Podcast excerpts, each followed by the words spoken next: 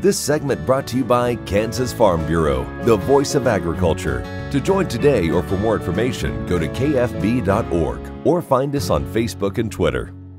Michelle and I are always telling you military stories. Well, today we have a very special army to talk about the Army of the Amazon, or the Amazon Army from southeastern Kansas. Good morning, Michelle. Good morning, Deb. I can't believe it is almost the end of March and Women's History Month. Today, I have an incredible story about a group of women in southeast Kansas who literally walked the extra mile for their men. During World War I, southeast Kansas played a major role in the war effort coal production. Coal miners worked long hours in dangerous conditions to ensure there was enough coal. When the war ended, demand for coal and their labor decreased. Miners and their families suffered. Strikes were the coal miners' weapon of choice to make their grievances known. In 1920, Kansas Governor Allen wanted to curtail labor stoppages. He created a special court to deal with industrial affairs, including strikes. This court would serve as an arbiter during labor stoppages. Alexander Howat, the head of the Kansas Coal Miners Union, opposed this special court. He refused to follow the court's judgments and was jailed for contempt of court in 1920.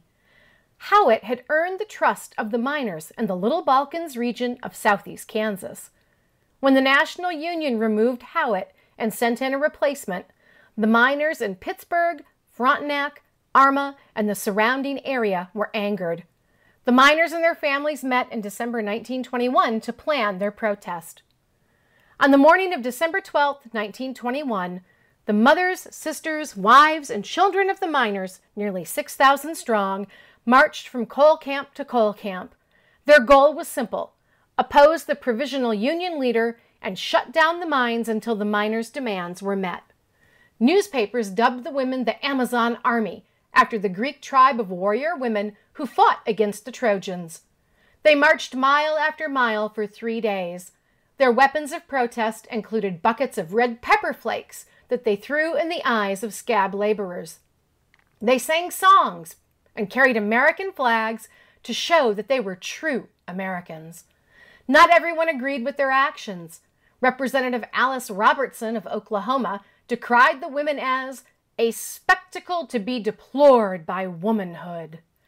Newspaper headlines painted them as violent agitators. The Kansas National Guard was called out to quell their protest. When the men went back to work in the mines, the women and the children of the Amazon army were heralded as heroines. The women believed that they were standing up for industrial freedom, liberty, and the rights of their men. Eventually, the Court of Industrial Relations was declared unconstitutional, and the women of the Amazon army were instrumental in its downfall. I hope you enjoyed learning more about the Amazon Army in southeast Kansas and that you'll join me next time for another historical adventure somewhere around Kansas. Thanks for sharing part of your day with us. We really appreciate it. I'm Deb Goodrich, and I'll see you somewhere around Kansas. Closed captioning brought to you by Ag Promo Source. Together we grow. Learn more at agpromosource.com.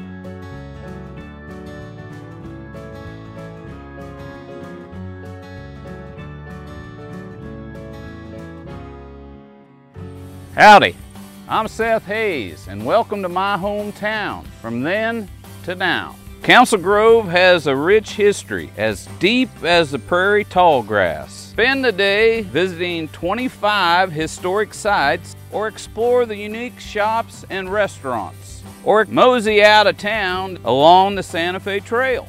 You all visit my hometown, Council Grove, in the heart of the Flint Hills.